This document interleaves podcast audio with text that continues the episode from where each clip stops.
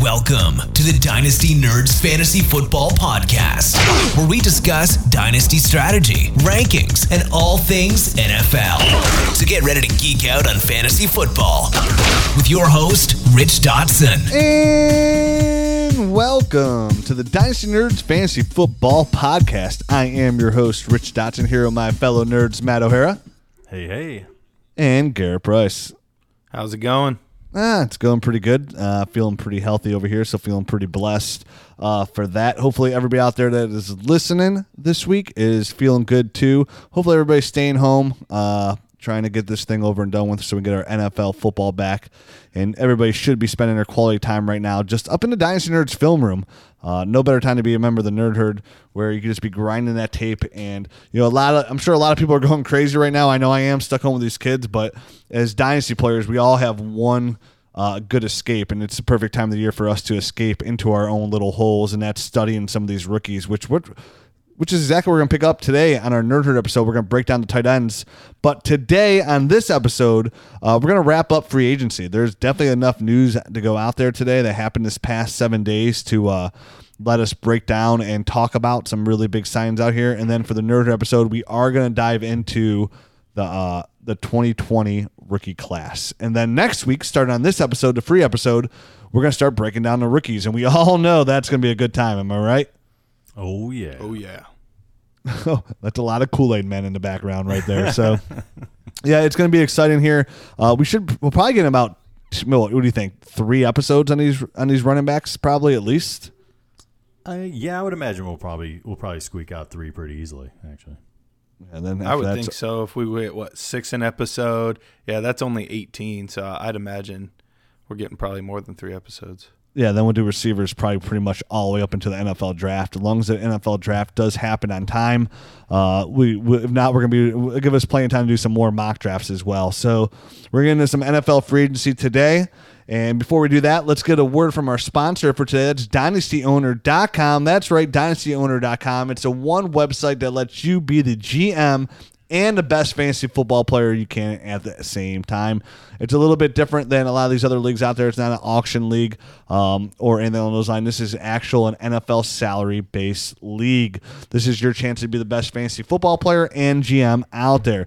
Dynasty Owner is the only patented fantasy sports game using actual NFL salaries and contracts. So you to actually manage your team just like an NFL general manager does. And then you can play the head coach as well by putting those players on the field. It's a smart, elite fantasy football player kind of platform because there is no offseason Dynasty Owner, just like no offseason with DynastyNerds.com.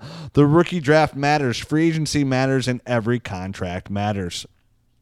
So come on down to dynastyowner.com, do a startup draft for 2020 using actual NFL players' contracts and salaries. Then you can prove your team each year with a three round rookie draft and by trading players and draft picks like we all do in Dynasty. You can win weekly prizes, seasonal prizes, and have a chance to compete for the chase for the ring, which is a real big prize at the end of the year. The mobile app is in development. That should be ready here real soon for iOS and Android and that means your rookie draft is going to be just ready to go. Mock drafts are open now on the desktop. Go check them out today because that's free to use on dynastyowner.com. So, guys, some big free agency news this week. Um, obviously, the biggest news out there is Tom Brady, the 43 year old GOAT, signing with the Tampa Bay Buccaneers on a two year deal for $50 million, fully guaranteed. So, I thought it was I thought it was up at sixty million dollars. Was it fifty? Is this 50? Is it 60? I'm thinking of Drew Brees' contract. Yeah, I think 50. Drew Brees is at fifty, and, and Tom Tom Tom got a little bit more. Oh, look at Tom, getting a little peppered in there.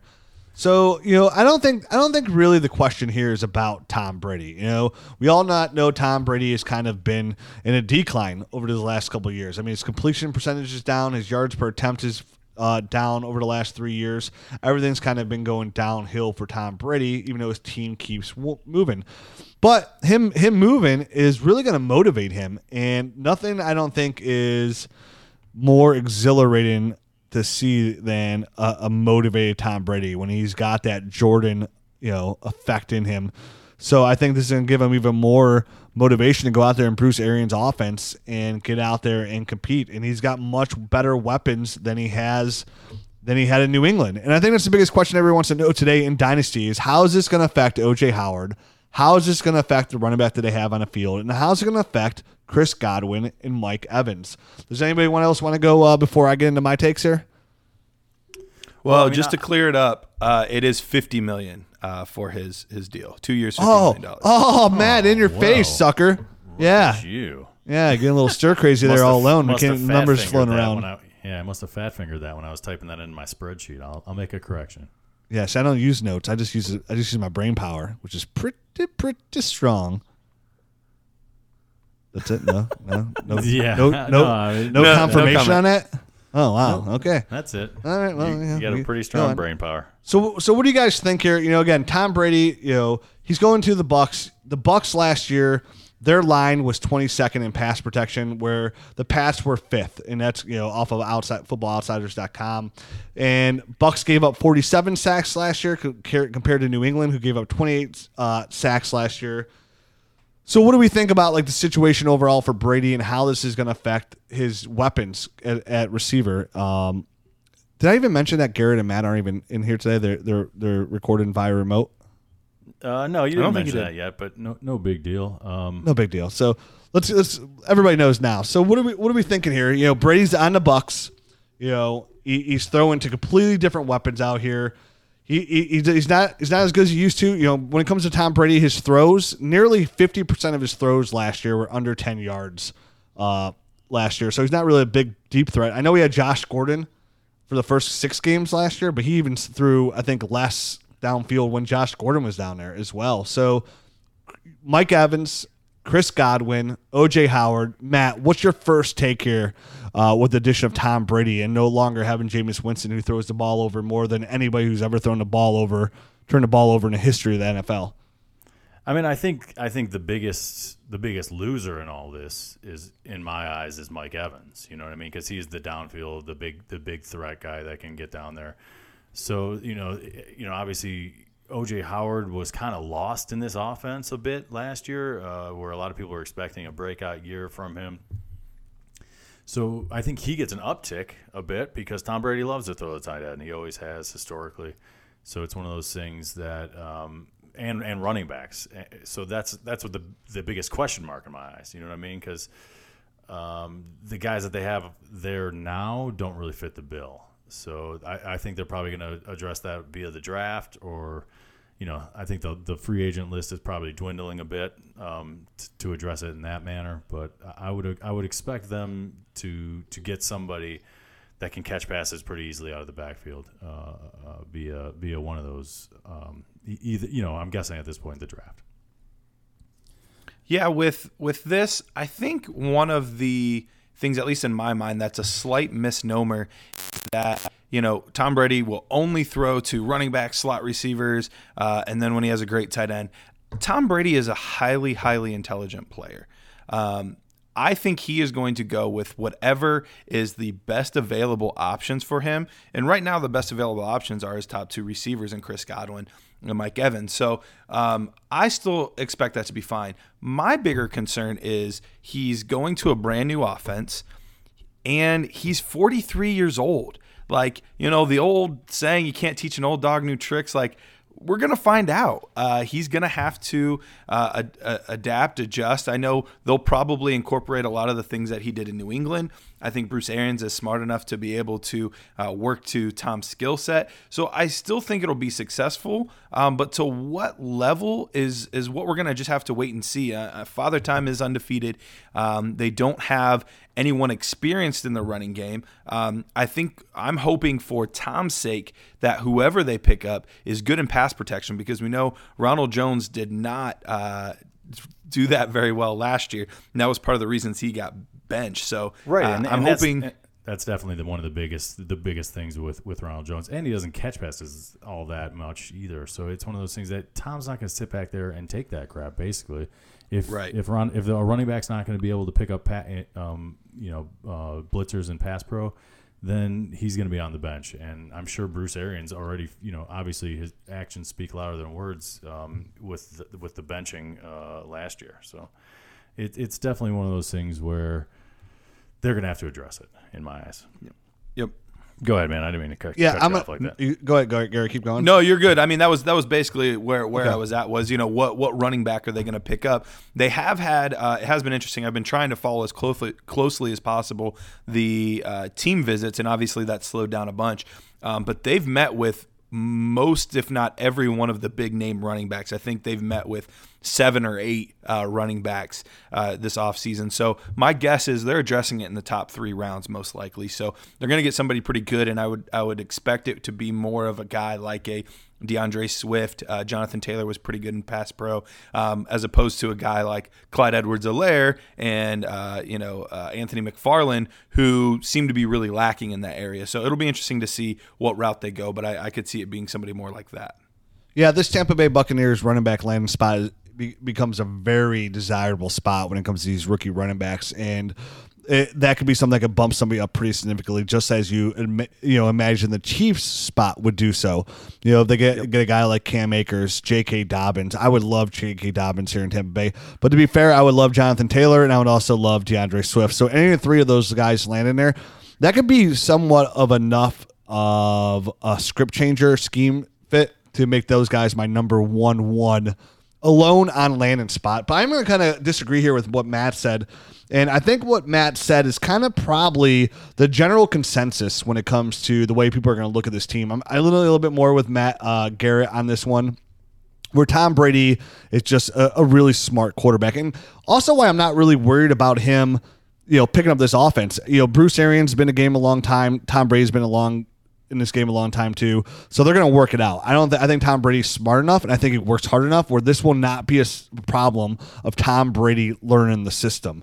But I think a biggest thing here in Dynasty, people are thinking Mike Evans' stock is down a lot and OJ Howard is up a lot. And I'm and I'm going to flip that script uh, fl- script 180. Uh, I think OJ Howard is a great sell now, and I think great Mike Evans is a, a, a great buy right now because I think most people are going to think just like Matt said, where this is down for Mike Evans and it's up for OJ Howard. And I kind of disagree with both both of those takes.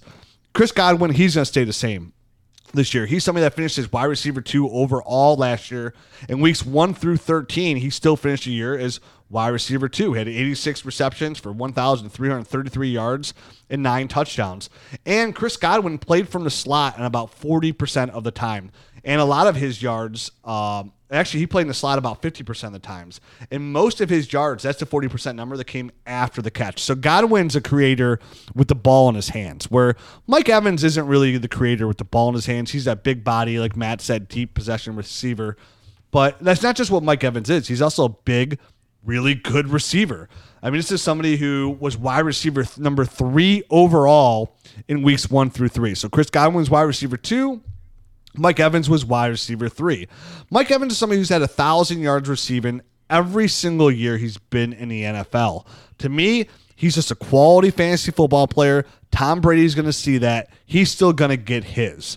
Where OJ Howard, everybody's thinking, oh, you know, he historically uh, Tom Brady historically throws to the tight end. I mean, yeah, it's it's pretty easy to historically throw to tight end when your tight end is Rob Gronkowski. You know that makes it real easy to become pretty historic. And the big thing is there is I think it was Bill Belichick and the scheme they ran, which was really tight end friendly. It wasn't necessarily just Tom Brady. That's the scheme they ran. He was also arguably their number one weapon besides the year they had, you know, Randy Moss out there, that Gronk was just their best weapon. And that's not the case now when you have a Mike Evans and Chris Godwin. This will be the best wide receiver duo that Tom Brady's ever seen.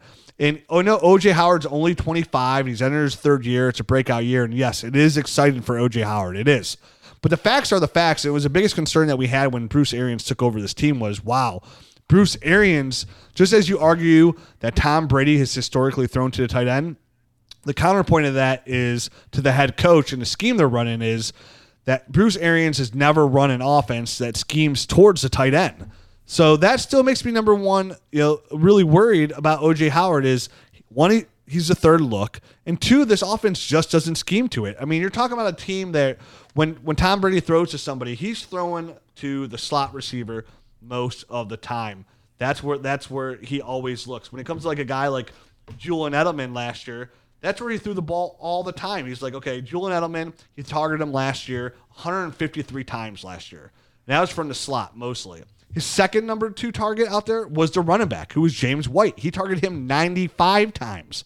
And then after that, it drops all the way down to Phillip Dorsett, who only saw 54 targets. That's a third of what Julian Edelman saw.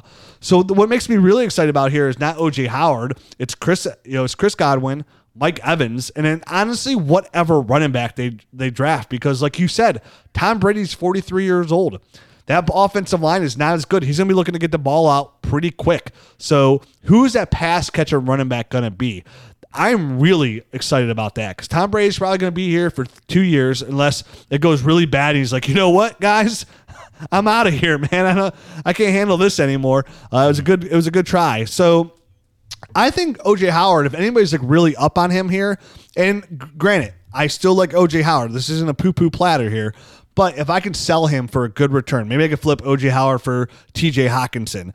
Um, or maybe I could just get a 2020 first if it's tight end premium league. Maybe I even look that way as well. But I'm not really. I, I don't think I'm not really excited about OJ Howard. I'm, I'm more excited about Chris Godwin here, obviously. But who's not already excited about Chris Godwin? So Chris Godwin was all already that like hot dynasty commodity, right? So everybody like everybody loved Chris Godwin, which is easy to do after what he did last year. But right now, the word on the street on Mike Evans is the stock is down. So he's literally like the stock market today. It is down. And you know, there's no better time to buy a stock that still has good upside than when it's at its lowest point. And that's where Mike Evans is right now. This is probably the lowest point you could buy him.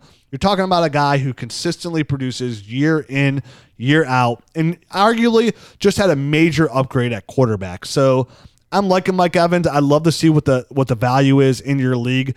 I would definitely dip my toe into that water to see what the Mike Evans owner is asking for, and to see if you can work out a deal and kind of you know just make that happen. You're, you have the possibility here to get an elite receiver who's only 26 years old, and is, is Mike Evans 26? I believe I so. I'll double check. He's either 26 yeah. or 27. Yeah, he's still he's still young enough, right? I mean, I know we talked about Mike Evans' format, like how we don't like him long term for his body type and the way he's going to play out, but you're still talking three good years of Mike Evans, most likely. Um, even a bad Mike Evans is still probably a wide receiver two down the road. And for the window and, right and now, the thing, the like, commodity, I'm, not, I'm liking it. I'm not like saying, "Hey, Mike Evans is going to fall off cliff. He's done." I just think I think you know what historically has Tom Brady looked to, and it is guys that can get open quickly and stuff yeah. on shorter routes. And that's really not Mike uh, uh, Mike Evans' game. You know what I mean? He's he's a slower guy. He doesn't get off the line all that great. He's got to get downfield, and you got to be able. I mean, not that Tom Brady's not going to be willing to throw in, you know, a, a, guy open or throw to a guy that looks like he's covered if he's proven that he can that he can catch it. But that's the kind of guy that Mike Evans is, and. I think Tom Brady's going to look for a guy a little bit closer to the line of scrimmage. You know, um, the Godwin, the running back, and I think OJ Howard can do that stuff close to the line of scrimmage and get open quickly. So that's that's why I see those guys getting a, a little bit of a bump, and Mike Evans just taking maybe a little bit of a step back. For the so record, Mike Evans is 26 right now. Will be turning 27 as the season starts. Ooh, go. that's good age. That's ripe. That is ripe for the picking. Let me get my fingers all up on that apple. So I'm buying, man. I'm buying Mike Evans. I am selling OJ Howard. I if you have Chris Godwin, bless your heart. Bless your heart. You got it. You got yourself a young receiver who not only fits his offense, you know, his his his head coach's scheme well, but he just he just he literally is the best thing possible for the quarterback. Just as came in. Nobody loves the slot receiver more than Tom Brady. So I'm like, I think the biggest news here for you know rookie draft wise, like I said before, is is the running back here. It, is there one running back between those? T- like, what's the best running back you could see fall in this category, Matt? Out of the draft is what you said. Yeah. Um.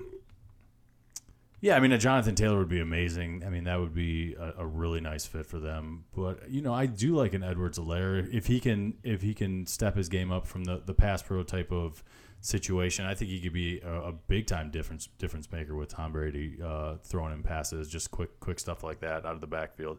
But obviously, that is the big question mark. So they're gonna have to I guess assess whether that's a uh, an issue or that can't be resolved or something that, that can be coached up a little bit. But he would yeah, I think my, he he would be one of my the, the more exciting backs. I think uh, Jonathan Taylor, Jonathan Jonathan Taylor or Edwards-Helaire. Okay, Garrett. Uh, the top two guys for me, uh, it's and these guys actually, when I, you know, we Jared and I are putting together these nerd scores and stuff like that until we're grading out each aspect of all these players and stuff like that. And the top two pass blockers in the class for me uh, are DeAndre Swift and DeeJay Dallas, who are both also very good pass catching running backs. Um, obviously, DeAndre Swift, you're looking at first round or you know early second round. Uh, DeeJay Dallas is probably more like a third, fourth round, uh, maybe even fifth round. So it depends on how early they want to attack the position uh, and how much uh, you know time and money they want to invest into the running back position. But those would be two guys, one early, one late, that I think would make a lot of sense for me. Yeah, DeAndre Swift is my choice as well. He's my number one running back on the board. Uh, he pass protects well. He catches the ball well. Uh, honestly, he just just about does everything well. I know some people argue about DeAndre Swift. Uh, you know, getting to the line might be his biggest you know flaw there, and you know sometimes seeing the hole. But to me, DeAndre Swift is an absolute fantastic prospect. He's somebody who's been my one one since last year. So we're talking, you know, January of 2019. He's been my one one going in this class, and there's nothing I haven't seen uh, yet to change it. And you know, running back wise, there's nothing going to change it. I think I think more surprisingly, when it comes to that one one, the player that would m- probably lean the most on changing my opinion there to take him one one wouldn't even be a running back. To me, it'd be CeeDee Lamb. Uh, really. I, I liked Swift better than Taylor. I like Swift better than Dobbins, and it's close. You know, again, this isn't light light years ahead, but sometimes it's just you know when you're doing these rookie drafts guys and you see a receiver that you like a lot and you just you just have that feeling or from what you see and what you on the tape is like this guy's gonna be the next you know he's a wide receiver one for seven to ten years like that's always a hard thing to pass up. I know we need those running backs, but to me, that's always a hard thing to pass up when you're looking at somebody that you feel so good about that it's kind of like you know watching DeAndre Hopkins and like wow I really like this guy a lot he who still went like number four overall in his rookie draft that year behind uh guy you know behind uh those three running backs like Donald Brown or Knowshon Moreno and Lev Bell that year right around that time but to me CeeDee Lamb's up there um no Yep, I doubt could man. see it. yeah no doubt All right, let's move on to free agency, though. Here we talk about it. Uh, another big sign in here is Melvin Gordon, who turns 27 this year. He signs with the Denver Bronco. Actually, Melvin Gordon turns 27 on April 13th, so real soon here, just in time to get his taxes done. Uh, he signs with the Denver Broncos for two years, $16 million. He needs to take his agent, grab him by his collars, and slap him in the face because the, the Chargers offered him $10 million a year, and he missed ton, millions of dollars by holding out as well. This is a guy. I hope all these running backs learn: don't hold out, don't do it. it it's there's really not much to gain out of it, honestly. Uh, you just lose time and you lose money. But Den- Melvin Gordon signs with the Denver Broncos. Garrett, you put a tweet out there right when they, they the Broncos, you know, the rumor came out like, hey, the Broncos are looking to add a running back. And Garrett, you tweet out there, hey, this is your time to sell, sell Royce Freeman and Phillip Lindsay. Do it and do it now. And then I think two days later, Melvin Gordon signed. So I hope a lot of people took uh, Garrett's advice. Garrett, did you have any shares to sell? No, I did. Uh, I think I have one Royce Freeman share in like an orphan that I took over. Um, but other than that, in the like 15 some stupid leagues that I play in, uh, that was the only share of either player. I've just never been. I've just never been really big on either back. Partly because they split so much time, and uh, the offense overall wasn't that great. Um, neither one was dominant in the pass catching game, so there just there just wasn't a lot of upside there. And so I know that there's Phillip Lindsay truthers that are like, oh, he's going to be Austin Ekeler now. Guys, I, I don't I don't see that happening. Phillip Lindsay has not been utilized in the passing game much, um, and Melvin Gordon's really good in the passing game. So I, I think it's going to be uh, the bulk of the carries and the receptions are going to go his way. I think he's taking 65 to 75% of the touches in that offense. And then, you know, whatever's left, the rest of the guys can fight over. But I don't see uh, either one of them being usable on a, on a regular basis other than Melvin Yeah. Gordon. Yeah, thinking Phillip Lindsay uh, as a pass catcher and running back is a drastic mistake out here for dynasty players or fantasy football players. He's somebody who's only caught he caught 35 footballs each year, back to back years. But the key here is the reason the Broncos want it. I love the I love the Melvin Gordon to the Broncos, by the way. So if I could rant about this for a minute, if you guys are okay with that. Go for it, Um, yeah. I like to ex- I, I like to explain why. Uh, the Broncos they they made it very clear they want to go get a new running back, and the big thing here is they wanted to get a pass catching running back because. Phillip Lindsay's just not that guy. One, I was never big on Royce Freeman. If you guys remember back during the rookie draft, I was poo pooing on Royce, Royce Freeman. I never liked him. I never wanted anything to do with him. I got zero shares. And now Melvin Gordon goes to the Broncos and they pay him good money. So they're going to use Melvin Gordon and they're going to run him and they're going to run him good. And whereas Phillip Lindsay, you know, caught 35 balls each each over the past two seasons, and this is somebody who had back-to-back years of 35 receptions. He's somebody who had back-to-back years of a thousand yards rushing, but he is five foot eight and 190 pounds, and that's an ideal running back that you want. And the part of that of his receptions is they learned pretty early, though Vic Fangio, that they didn't want to throw him the ball much last year. He only had 10 receptions in the second half of the season. So from weeks 9 to 16, they did not throw him the ball except for 10 times because they did not think he was an asset in that game.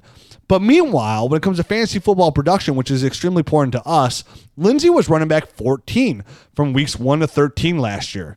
Melvin Gordon was running back 16 from weeks 5 to 13 last year. That's when he came back to the Chargers, and they did try to ease him into there. But he's also a running back that's been a top 10 running back in 2016, 2017, and 2018. And here's where I really like uh, Melvin Gordon. It really looks like that, you know, Vic Fangio out here wants to have a really good defense and run the football. And who they bring back in as their offensive coordinator? They bring in Pat Shurmur. Now, the thing with Pat Shurmur is he usually only uses one running back in his offense, whether it's Saquon Barkley or Dalvin Cook. This is this is the offense he runs. He wants that running back to be on the field. He wants that running back to be able to catch footballs. He wants that be able, that person to be able to run between the tackles. These are all things that Melvin Gordon can do. And like I said, they just paid Melvin Gordon really good money, so they're going to run this guy into the ground. And not only on top of that, I feel like he got an offensive line upgrade. You got to remember when Melvin Gordon came back last year, that offensive line for the Chargers had started falling apart in preseason. So by the time he got out there, that thing was already a, just a massive train wreck. Where now the Broncos are going to be a slight upgrade. According to footballoutsiders.com, uh, they had Denver Broncos at the 10th best uh, run block in line compared to the Chargers, who were 13th overall. But to be fair, Denver had the third best offensive line when it came to not letting a runner get run stuffed, where the Chargers were 21st. So the defense, the defense was getting to the running back behind the line of scrimmage. Uh, they're like the bottom third of the league, where the Denver Broncos were the top three in the league opening those lanes. They just didn't really have the talent at running back. And like you said, Garrett, this was a team that gave Phillip Lindsay 51% of the snaps and Royce Freeman 49% of the snaps. So the way I look at it is if Phillip Lindsay could be running back 14 on the year last year with limited pass catching ability and only being on the field for 51% of the snaps, this is great news for Melvin Gordon owners who are now going to have Pat Shurmur out there. They're going to force feed Melvin Gordon the ball. He's going to be a three down running back. They're going to get Phillip Lindsay his. He's going to get some snaps a game, but he's about to take a drastic step back here for Phillip Lindsay, and he's not going to be Austin Ekeler. He's not going to be that pass catching running back. That's if more if, if more than anything, Melvin Gordon's going to be on the field every time on third down, and they're going to be spelling him on the first and second downs here and there with a guy like Phillip Lindsay. So to me, Melvin Gordon, if anybody's down on him, which right now I'm in a startup draft, and I just got Melvin Gordon in the seventh round in his tight end super flex Premium dr- League. I think everybody is kind of somewhat down on Melvin Gordon. If you're looking for, if you're a championship contender and you're looking for a short term answer here, and you're looking to get a running back one for the price of you know pennies on a dollar, maybe you have a late first round pick in 2020. Like say you're picking between 10 and 12, and your your be- your best option most likely there's probably gonna be like a Ke'Shawn Vaughn, and more than likely before when it's all said and done after the NFL draft, guys like Clyde Edwards Helaire and Cam Akers will probably be gone with the other top three running backs. I think Melvin Gordon's a great buy right now for the Broncos. I think the system is set up for him. I think the scheme set up for him. And I think he's ready to produce as a three down running back, which we all know is if you're just viable and capable, kind of like Phillip Lindsay showed himself there in Denver, then you have yourself a very good fantasy asset, and that's what we might have here for the next two years in Melvin Gordon. And with the hashtag two to three year window, if you're if Melvin Gordon was just a fresh face in the crowd and you're guaranteed to get high end running back numbers for just two years, that's an extremely hard thing to get from any running back in the NFL. You should be all over that. I'm buying Melvin Gordon. I'm okay with the signing. I like it. I was a little worried because, you know, he signed a little bit later in the process.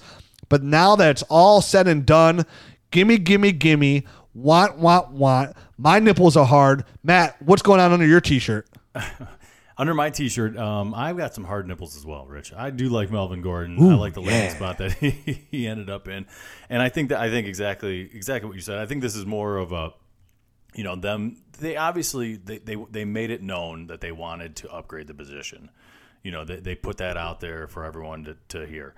So when they say stuff like that, it's an indictment on the on the, the two people that they had, and especially when they were such a close split you know, it was it's almost one of those old adages with the quarterbacks. Like if you do, if you've got two, you don't have any.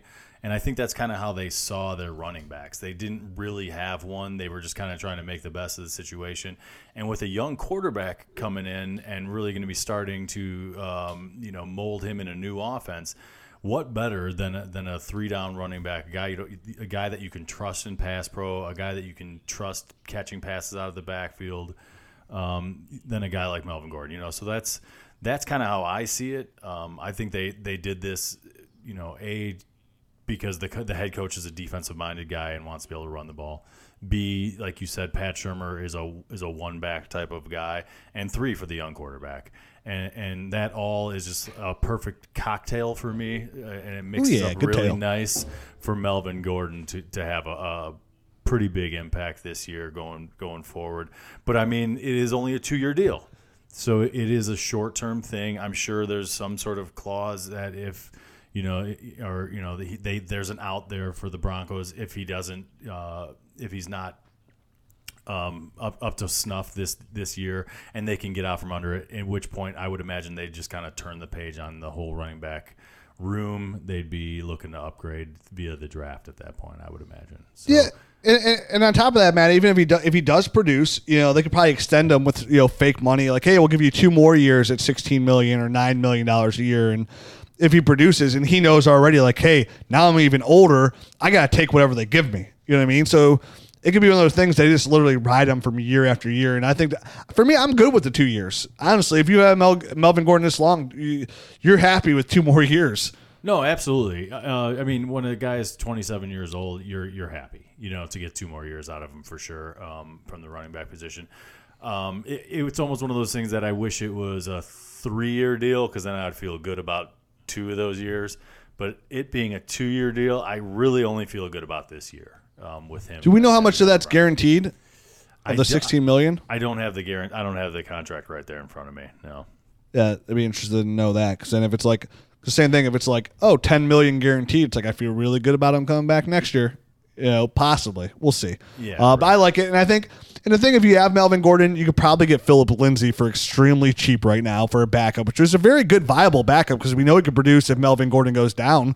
Uh, and his his price tag has gone drastically down, and Right, then you and- probably honestly buy them both. And Roy and Royce Freeman to me is just he's on the scrap heap at this point. You know what I mean? With Oh, yeah. like, with a move like this, that's it's it's going to be Melvin Gordon getting eighty percent in my eyes, 70 80 percent, and and Phillip Yep. Lindsay getting the rest. Oh, dude, if I could sell Royce Freeman right now uh, for a nice, delicious sandwich, or maybe in just like a little time, you know, maybe maybe leave a couple rolls of toilet paper and hand sanitizer. Hey man, yeah, it's I hard- would take that hard to too. come by. Yeah, absolutely. Yeah, you got some, you got some of that char, you got some of that Charmin triple soft. You got some of that. Yeah, my tuchus needs it. Here's some So- Royce, here's some Royce Freeman. So yeah, we so we all so we all like the the Melvin Gordon signing for the Broncos. Yeah, Yeah, I did see a fascinating, uh, a fascinating stat, and I'm sure we're going to get to uh, another guy that was in the same class in a moment here. But all of those running backs that were taken in that illustrious 2015 uh, running back class, not a single one of them is on their original team still.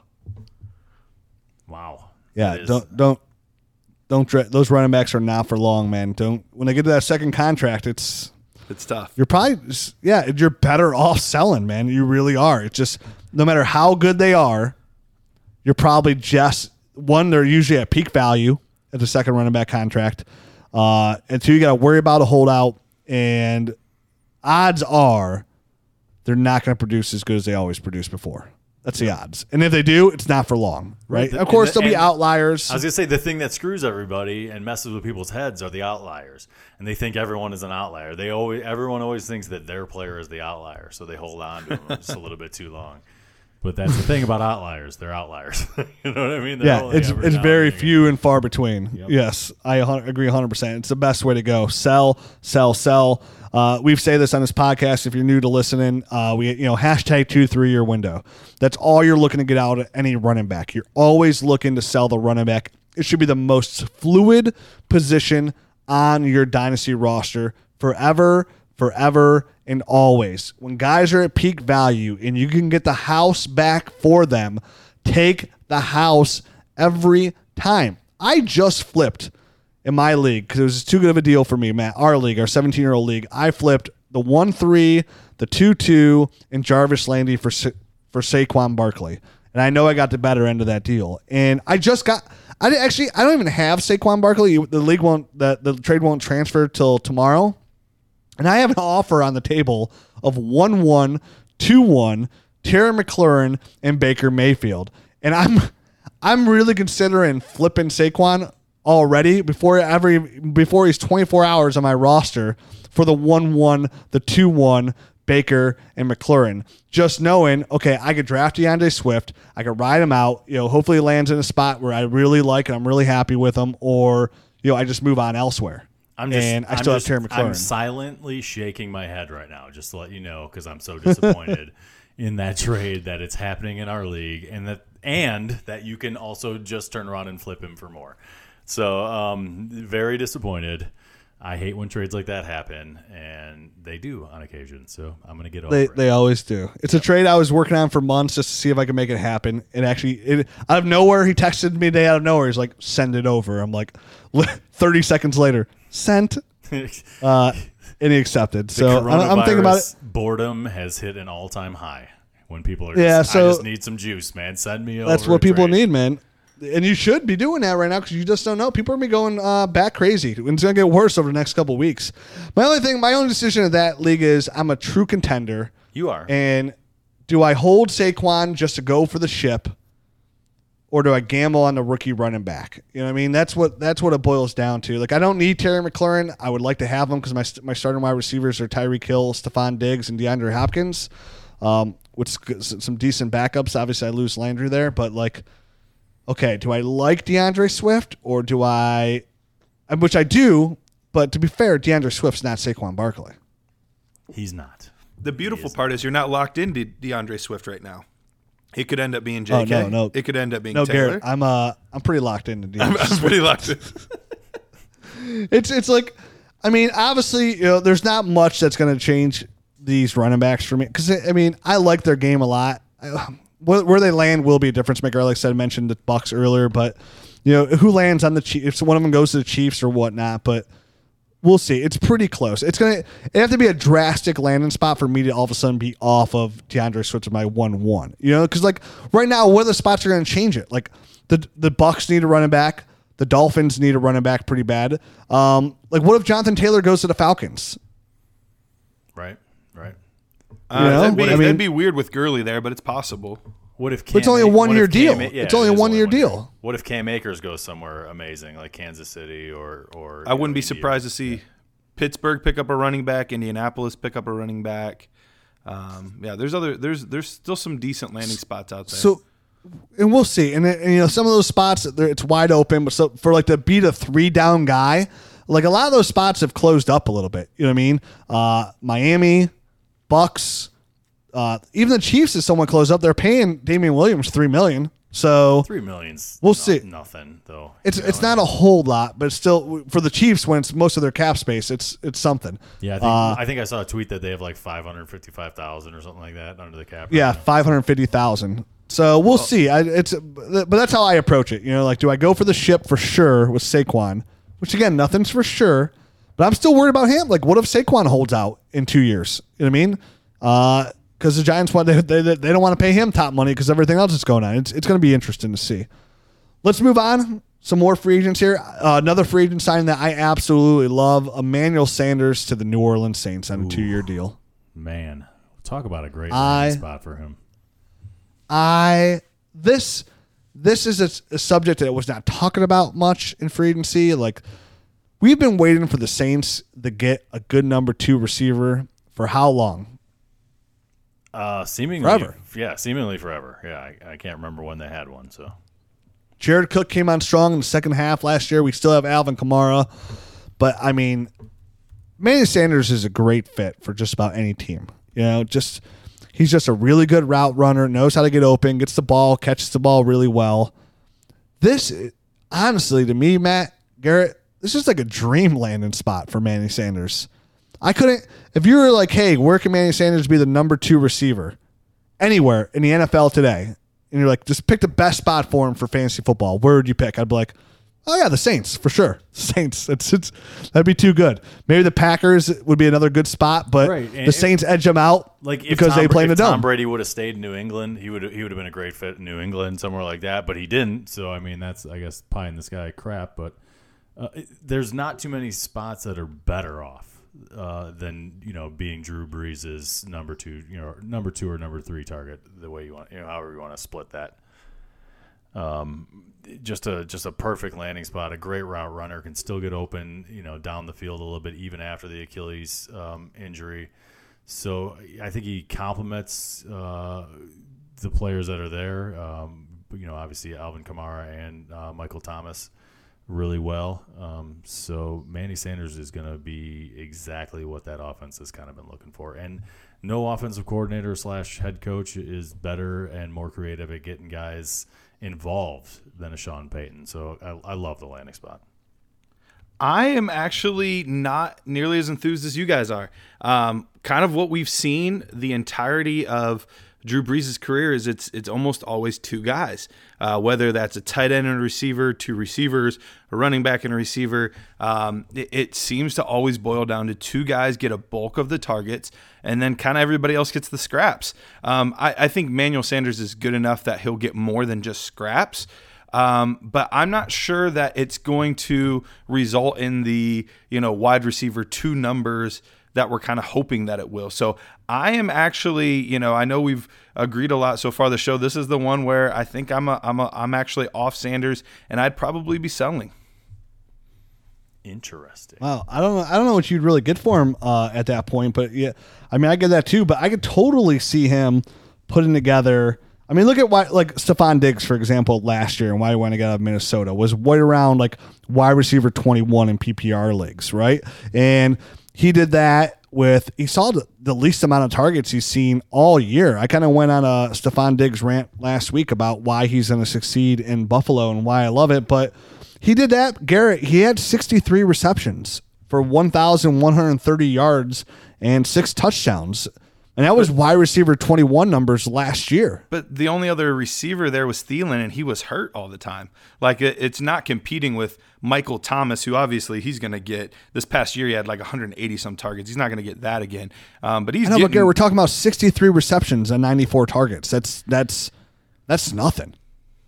yeah. I I mean, it's I don't something, but for a number two receiver and that that offense, I don't. I again, I I can see Manny Sanders easily um, finishing as a wide receiver too. I mean, to me, it's it's it's. And maybe it's not like oh I'm not saying like wide receiver 14, which I could possibly see that happening. But I'm talking about you know wide receiver 20, right around there, uh, which is you know bottom third of the wide receiver twos, but still a very very viable fantasy asset. And right now, when it comes to like wide receiver twos, it's the a guy who's coming off an Achilles injury, who's over the you know the age of dynasty value right now. You could probably get Manuel Sanders, as long as he's not on a contender, probably for pretty cheap. Like you wouldn't buy for your second round pick if you're a contender, Manny Sanders to help you push you to the edge, like to, to help you like go all the way. Uh, Guess not really.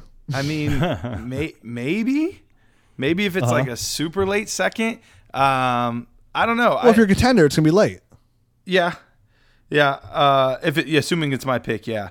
Uh, I don't know. I, I I could see it if yeah, I'm, I'm paying you know 211, 212. I, I can live with that. I wouldn't be like Yeah. over the moon excited, but but I could live with that. But if it's anywhere above like two seven, two eight, uh, I would much rather take a, a chance on you know one of the deepest wide receiver classes that we've had in uh, you know almost ever. So Like a um, Van I- Jefferson.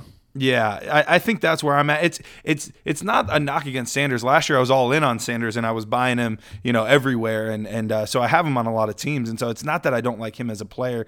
I just I, I, I just don't know if he's going to end up getting the the targets that he has been getting in Denver before, Pittsburgh before that, and then last year, you know, sometime with San Francisco. I just don't know that he's going to get those seven, eight, nine targets a game that we're used to getting, and I think it's going to be more in the four to five range. And what will he do with those four or five targets a game? I don't know. So that's just kind of where where I've landed at with it.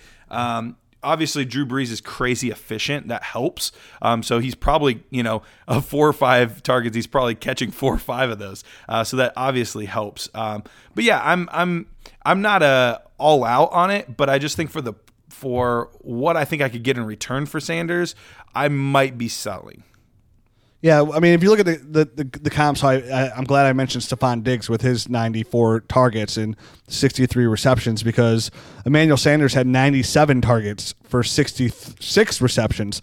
Finished as a low end wide receiver three, or no, actually he was a mid he was mid wide receiver three. He was and that's after switching yeah. teams. Mm-hmm. Yeah, he was 30, so he was a mid range wide receiver three. So that means he was a week in, week out starter for your team uh, essentially. And he had a couple games that were real low out there right before he got traded as well. So Yeah. again, the, the see those hundred targets, Garrett, I don't think that's too crazy, and go to a much more efficient team and a much more efficient quarterback that could scheme him better. I'm I'm still looking at that, and of course. I'm not talking to the people out there that are middle of the road. I'm not talking to people out there with two six, two seven. You know, maybe I am talking to you if you're two eight, two nine, two ten, and like you finished there not because you know your team's the middle of the road team, but maybe you got in the playoffs, you didn't have that first round bye, and you lost because you know your team was injured or you you went up against a couple players that had big time points. I'm talking to the guys when you look at your team and you're like, damn it, man, I could have won last year if this if I would this guy wasn't hurt or I just had that other wide receiver, I could have won it last year. That's who I'm talking about. And maybe you honestly don't even if you're in that situation, you don't have to give up your 2020 second. You could probably get away with Manny Sanders again if he's not on the, on, on the right team with a 2021 second more than a 2020 second because Yeah, you gotta for a fa- I mean, if we face the that. facts. Yeah, if we face it, like if you have Manny Sanders and you're not a contender, you're literally taking just about anything you could probably get for him that's reasonable, right? You know, your only argument would be like, oh, you know what? I'm just gonna wait uh, until in season he starts producing, then I can for sure get that second. But if you can get that second right out the gates, because even if Manny Sanders does come out and produce, your still best bet is to get a second. Not nobody's giving you a first, right? So still your best bet. So if you're a little bit proactive in this and you feel you can compete, I'd have no problem. Let's take the 2020 second off the board altogether and just go with a 2021 second. I think it's enough to get it done. Um, I know that'd that. be enough for me to give it done for sure. So I know we're talking to you know guys like me uh, that are just natural born winners and just put good products out on their fin- fantasy teams, dynasty teams out there. So I know it's a little bit harder for you guys to grasp. Uh, I wake up in the morning and I piss excellence. yeah. So I'm not talking to you guys. I'm talking to more Rich Dodsons out there. You know what I mean? Gotcha. Right. Got it. Got it. So, So the- I like it. Matt likes it. Garrett's, eh, he's okay on it. Right. The one thing I, I want to just put a cap on this is, you know, he, he was he was wide receiver 30. He had 869 yards, and he had Joe Flacco throwing to him at the beginning of the year. Then he switched teams mid-year and had to get another quarterback. So I mean, he had a lot going on. He was still able to produce. He got 97 targets. I know 66 catches isn't a ton, but 869 yards and five touchdowns isn't like anything to sneeze at. And I, I would imagine that he could at least replicate that, if not creep up closer to those wide receiver two numbers, like a, a low end wide receiver two. But I, I think he can still produce at that kind of level. Yeah, and if anything, he's just depth for you. Like we're not talking about a premier player. We're talking about making those small trades for future seconds, which you can obviously get back at a later date for something that can help you win a ship. You know, because then if Manny Sanders ends up even as your wide receiver four, you're in a good spot. Absolutely. All right, let's move on. A couple of these guys we're not going to spend a lot of time on. Obviously, Kyle Allen goes back, uh, gets traded for a fifth round pick where Cam Newton just gets cut outright. Hope he goes to the Chargers to Washington.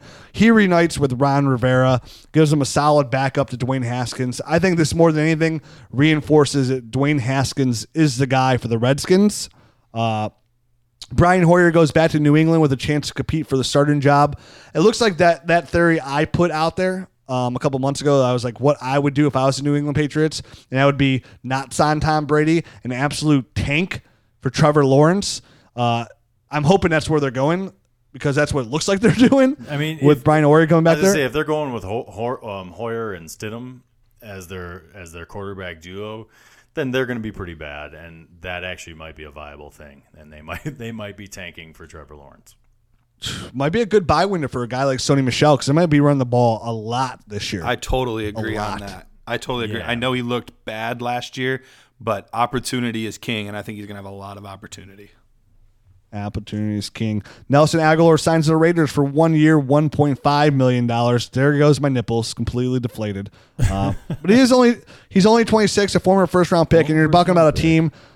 Yeah, you're talking about a team that only has Tyrell Williams, Zay Jones, and Hunter Renfrow at the receiving corps. This is a team that's more than likely going to use their one of their first round picks on a CeeDee Lamb or Jerry Jeudy or Henry Ruggs. But right now, right now it's something. right right now it's something did you say were you the one that said that you saw somebody walking around like the grocery store in a nelson agholor jersey and he said that he was wearing it because he didn't want to catch the coronavirus Oh my gosh. I, I didn't say that, but I, I was there when you heard it, or somebody told me the same thing. It was Oh, funny. freaking Uh, hilarious so there It you go. It was funny. Yeah, don't get that Rona. Uh, moving on, Eric Ebron signs a two-year deal for twelve million dollars with the Pittsburgh Steelers, and this is something like most people are like, "Oh yeah, you know Steelers," but I mean, dude, it's been so long since Pittsburgh even had a viable tight end. Uh, that last year they threw the tight end the seventh fewest times in the league last year, and I was like, well, maybe it was just because their quarterback was shitty. You know what I mean? Like it was just they had a bad quarterback. But even in, like even in 2018 when they advanced McDonald and Big Ben back there, uh, he finished as tight end 13 overall. And they haven't had a fantasy relevant tight end forever. They got Big Ben coming back. He's like 38 years old with a bad elbow. So, I mean, are we really excited about Eric Ebron on here? I, I don't think I'm excited about Ebron. Period. Um, I think he had the one year where he, he he scored a bunch of touchdowns, and that was that was really it there in Indy, and he hasn't looked the same since. So I'm not I'm not pumped about Eric Ebron going anywhere. Yeah, I'm not. I'm not overly uh, overly excited either. Uh, he- I get why people are excited. You know, there's uh, it's a big arm quarterback with a guy that can can make plays, and there's not a lot of experienced receiving options there. But um, overall, I still think Juju's going to lead the team in targets, and and Washington and Diontae Johnson, although young and inexperienced, are are both talented receivers in their own right. Uh, Vance McDonald is still there. Um, so we'll see how much they play together if they run some two tight end sets. Um, you know, I, I, I don't know how that's all going to shake out, but I think your upside is like tight end 10 to 12. Uh, and that's, that's tough to get overly excited about. Yeah, listen, I know the economy's not doing good right now, and I know when you go to the supermarket, uh, it, a lot of the shelves are empty. But that still does not you going to put you in a position where you should going out and buying poop sandwiches because you know I know from a distance it might look good. It might look like a once sandwich. you see it might look it edible. might look just like a nice, delicious sandwich, but once you stick, stick your teeth in that bad boy, you're gonna be uh, you're gonna be for a rude, stinky awakening. Yeah, don't do it.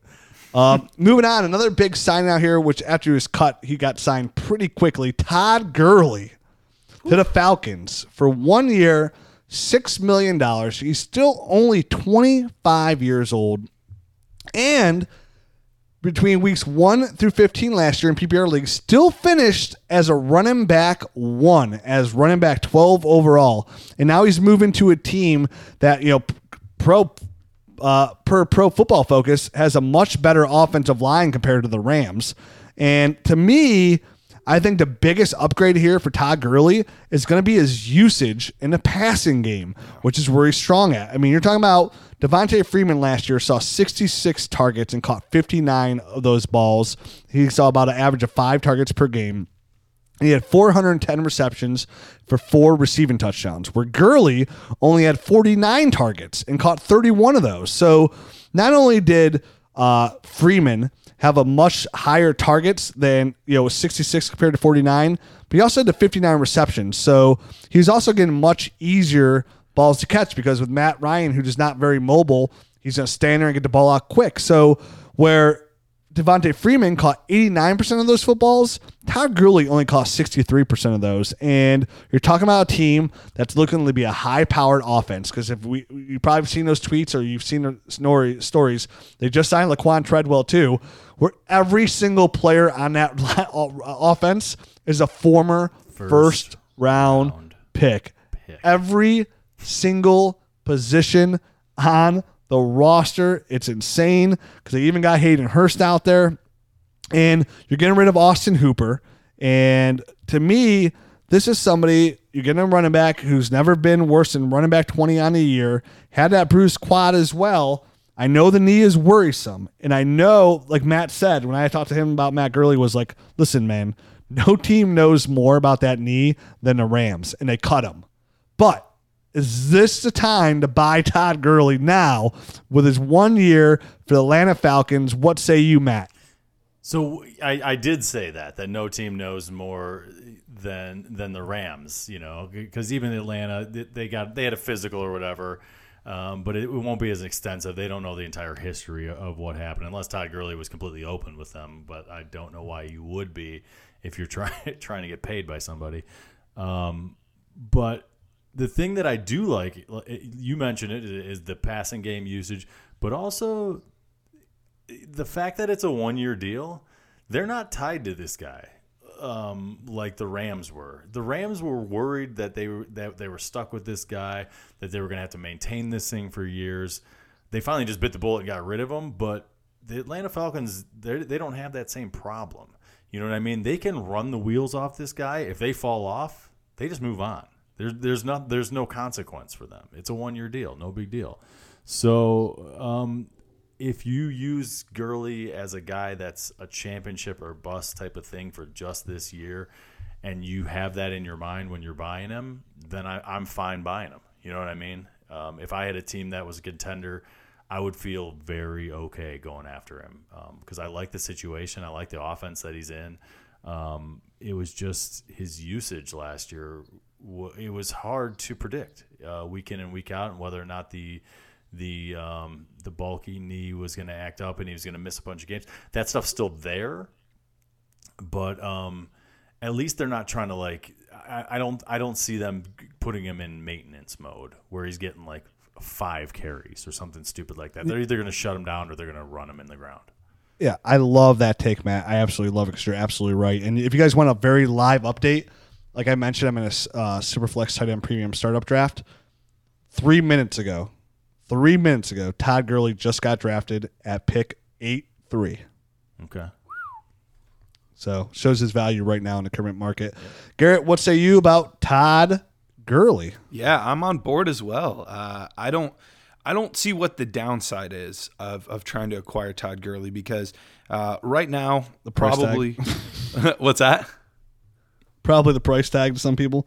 Maybe, and if somebody's greedy and they want, you know, uh, give me, you know, your 110 for Todd Gurley, then no, I'm not interested. Like, I'll take a running back in the draft. I'll take the best player available in the draft. But if I'm having to shell out a second round pick um, for a guy that has the upside of a legitimate RB1, um, that's absolutely worth it. And if somebody wants, you know, the first round pick, okay, move on and, and take somebody else. But I, I, do think that there's people that are waiting for the sky to fall and for this guy to just be absolutely nothing. And it, it, while it is possible where that could happen, uh, he is still just 25 years old. Um, you'd have to think that he at least has a shot to try to to push it out uh, for at least one or two more seasons. Uh, and I, I think that's exactly what he's going to do.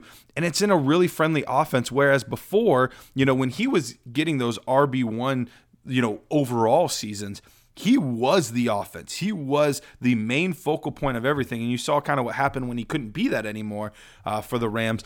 Whereas here, he doesn't have to be the main focal point. They have a great passing attack, and he can kind of just be a little bit of an afterthought. And I think that's going to serve him very well. And I, I genuinely do believe that he will be a legitimate RB1 in 2020. Nice. Yeah, I like that. Uh, moving on. Uh, some more news out here. Robbie Anderson comes in and just got a poo poo all over my Curtis Samuel love. Signs a two year, $20 million deal with 12 million guaranteed in the first year alone. Uh, I don't know how to feel about this. You know, he signs with his former Temple coach, Matt Rhule. Right. But with no certified, you know, because we don't know the offense they're going to run here either. So with no number like like locked in tight end, I know we like Ian Thomas, but we don't know how it's going to produce. Is this still like is Curtis Samuel have any uh, life to him here? Because Robbie Anderson's just pretty much a deep threat, and then you got the two underneath guys in Curtis Samuel and D.J. Moore, or is that it for Curtis Samuel? Yeah, it's, it's anyone's guess at this point, man. So I, I'm having a I'm having a tough time with this signing as well. If it, you know, it's obviously his former coach, like you said, um, back from his days in Temple. Um, so there's there's some familiarity there. Um, obviously, Robbie Anderson.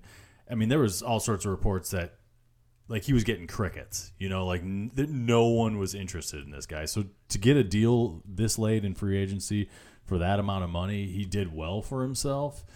Um, so that kind of, I mean, that kind of money would indicate that he's maybe gonna come in a little higher in the pecking order than probably anybody that um, has Curtis Samuel is going to like. Uh, I guess is my take on it. So yeah, I think it definitely, it, I definitely think it's going to affect Curtis Samuel's stock. I'm a little sad right now, so I'm not going to say a lot much. Garrett, go ahead. yeah, it's it's really unfortunate because I I do I love Curtis Samuel's uh, uh, ability, but I don't I don't know that he's going to be able to get the targets. I mean, he got 105 yeah. targets last year, which is a good amount, and still ended yeah. up so low. Uh, so I can't imagine he matches that total. I do think that Teddy Bridgewater is a more accurate quarterback. Uh, so yeah. I mean that that completion percentage should go up a little bit. Um, so that might help bridge the gap. But I still think like best case scenario, he finishes very similar uh, to what he did this past season, which just isn't really good enough to play him week in week out. No. Rich, are you Rich? Are you okay? it's not, guys. It's just not. I've never it's heard like you. wide receiver thirty. It's like wide receiver thirty six, and uh, I'll miss you, Curtis. Pull, pull yourself together, man. You win some, you lose some. Come on, bro. I'm still not all out. and I hope. Of course I'm not, you're not. I'm not all the way. Of course, you're but not. uh. I, I'm also not a huge Robbie Anderson fan. So Neither I mean, am I. Like, I'm hoping they really regret this. And I just hope Curtis Samuel like puts them in a position where like, hey, listen, listen, that's fine that you signed Robbie to that money because I'm still going to beat him out. That's the mentality I'm hoping for. Because uh, unfortunately, though, they invested that second round pick, but it's a whole new regime going out there. So we'll see. Um, and then, of course, to end, wrap this up, Devin Funchess signs a, a, deal with the Packers. He's only 26, come off a broken collarbone. Does anybody got blood flow? Because if not, I just want to end the show. Well, we do have one more with uh, Breshad Perriman. We got Breshad Perriman. Um, he signed. Oh yeah, yeah. Oh yeah. Breshad Perriman and the Jets for one year for eight million dollars. Forgot that too. Which is with with with that room that the, the cupboards are bare at receiver completely. I mean they got Jamison Crowder to work out the slot, but I mean, Perriman is somewhat of an upside because they have no receivers out there. He is coming off a career year of 645 yards as a third option in Tampa Bay. So, I mean, between Robbie Anderson, Breshad Perriman, Devin Funchess, I'm more excited about Perriman than out of the three. Yep, I, I would I would tend to agree with you there. Um, I did want to mention also that did we mention at all that Eifert signed with? Um, oh yeah, yeah, yeah. I texted you guys that. Yeah. yeah, that's right.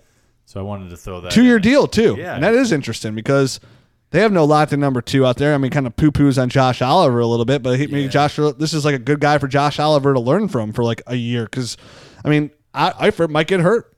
That's absolutely the thing. Um, Eifert, I, I see as a guy that's he's trying to resurrect his career. He he he stayed relatively healthy last year, but wasn't like a totally you know he wasn't a, a, an impactful guy. I would say so. This move um, obviously is a guy that he's going to Jay Gruden. I think they crossed paths there um, in, in uh, Cincinnati originally, so it's kind of a reunion of, of sorts. So. Uh, you know, Josh Oliver might just have to wait. Most tight ends aren't ready to produce in year two anyway. Um, so it's a thing that you know maybe by the time that Eifert's uh, tapering and kind of falling off, Josh Oliver will be kind of hitting his stride uh, uh, and, and breaking out a little bit. All right, and that uh, that's gonna do it for this show. Thanks everybody for listening. Uh, we'll be back next week, jumping into the 2020 rookie class. That's right. We're finally got there. A, a, position we've been talking about for two years now. Next week, we actually going to start talking to them about them by name, give you our rookie film breakdown of them, tell you what we think of them.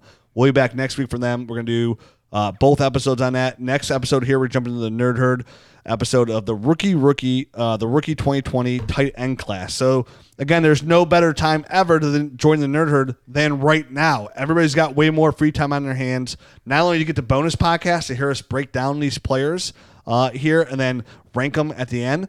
But you also have a chance to jump in and get our exclusive rankings. You get to get the Dynasty Nerds film room and actually watch tape on these guys. They're literally broken up per game just to their touches alone. So you can watch a game of D'Andre Swift in seven minutes and watch every touch that he had or any play he was involved on. There's no better time to join the Nerd Herd today. For the price of a cup of coffee, you get so much Dynasty, you know, joy. I don't think joy, but just Ecstasy. tools at your fingertips. Ecstasy, Ecstasy. You get, Rich. Help you out. And I got some news. We have a new tool dropping here in the next couple, what, within the next month, I think we've been talking about. That is going to be a very very good asset to your dynasty team for the nerd herd as well. So you're you're probably going to sign up 100% after you hear what this new tool is. So why even wait? Why even why be behind the rest of your league mates and you get a chance to win your league and get ahead on this rookie content? Then just join in now. So join the Nerd Herd today. It's a great tool. Give it a try at the least for a month. If you don't like it, get out. But I promise you're going to end up staying. In the meantime, we'll be back here talking to 2020, 2020 tight ends. If you want to help support the show, join the Nerd Herd buy a shirt if you like that. Give us a rating and review on iTunes. And of course, don't forget, subscribe to the Dynasty Nerds YouTube channel. Right now, we have tons of film out on, on there right now of Garrett, Nick Whalen, and Jared Wackerly breaking down these rookies that we're talking about as well from a film study aspect of it. So if you want to see D'Andre Swift versus Jonathan Taylor, if you want to see Thaddeus Moss versus Cole Kmet, the show I was on, this is the place to do it. Make sure you subscribe to the Dynasty Nerds YouTube channel. We have a lot of things coming to that YouTube channel, and you don't want to miss it, including this podcast by itself and a brand new studio that we're building just for the Dynasty world. Make sure you check it out. Subscribe to Dynasty Nerds YouTube channel today. Until then, we'll be back next week. Except for the Nerd Herd, we'll be back in five minutes breaking down the 2020 rookie class. See ya. Adios.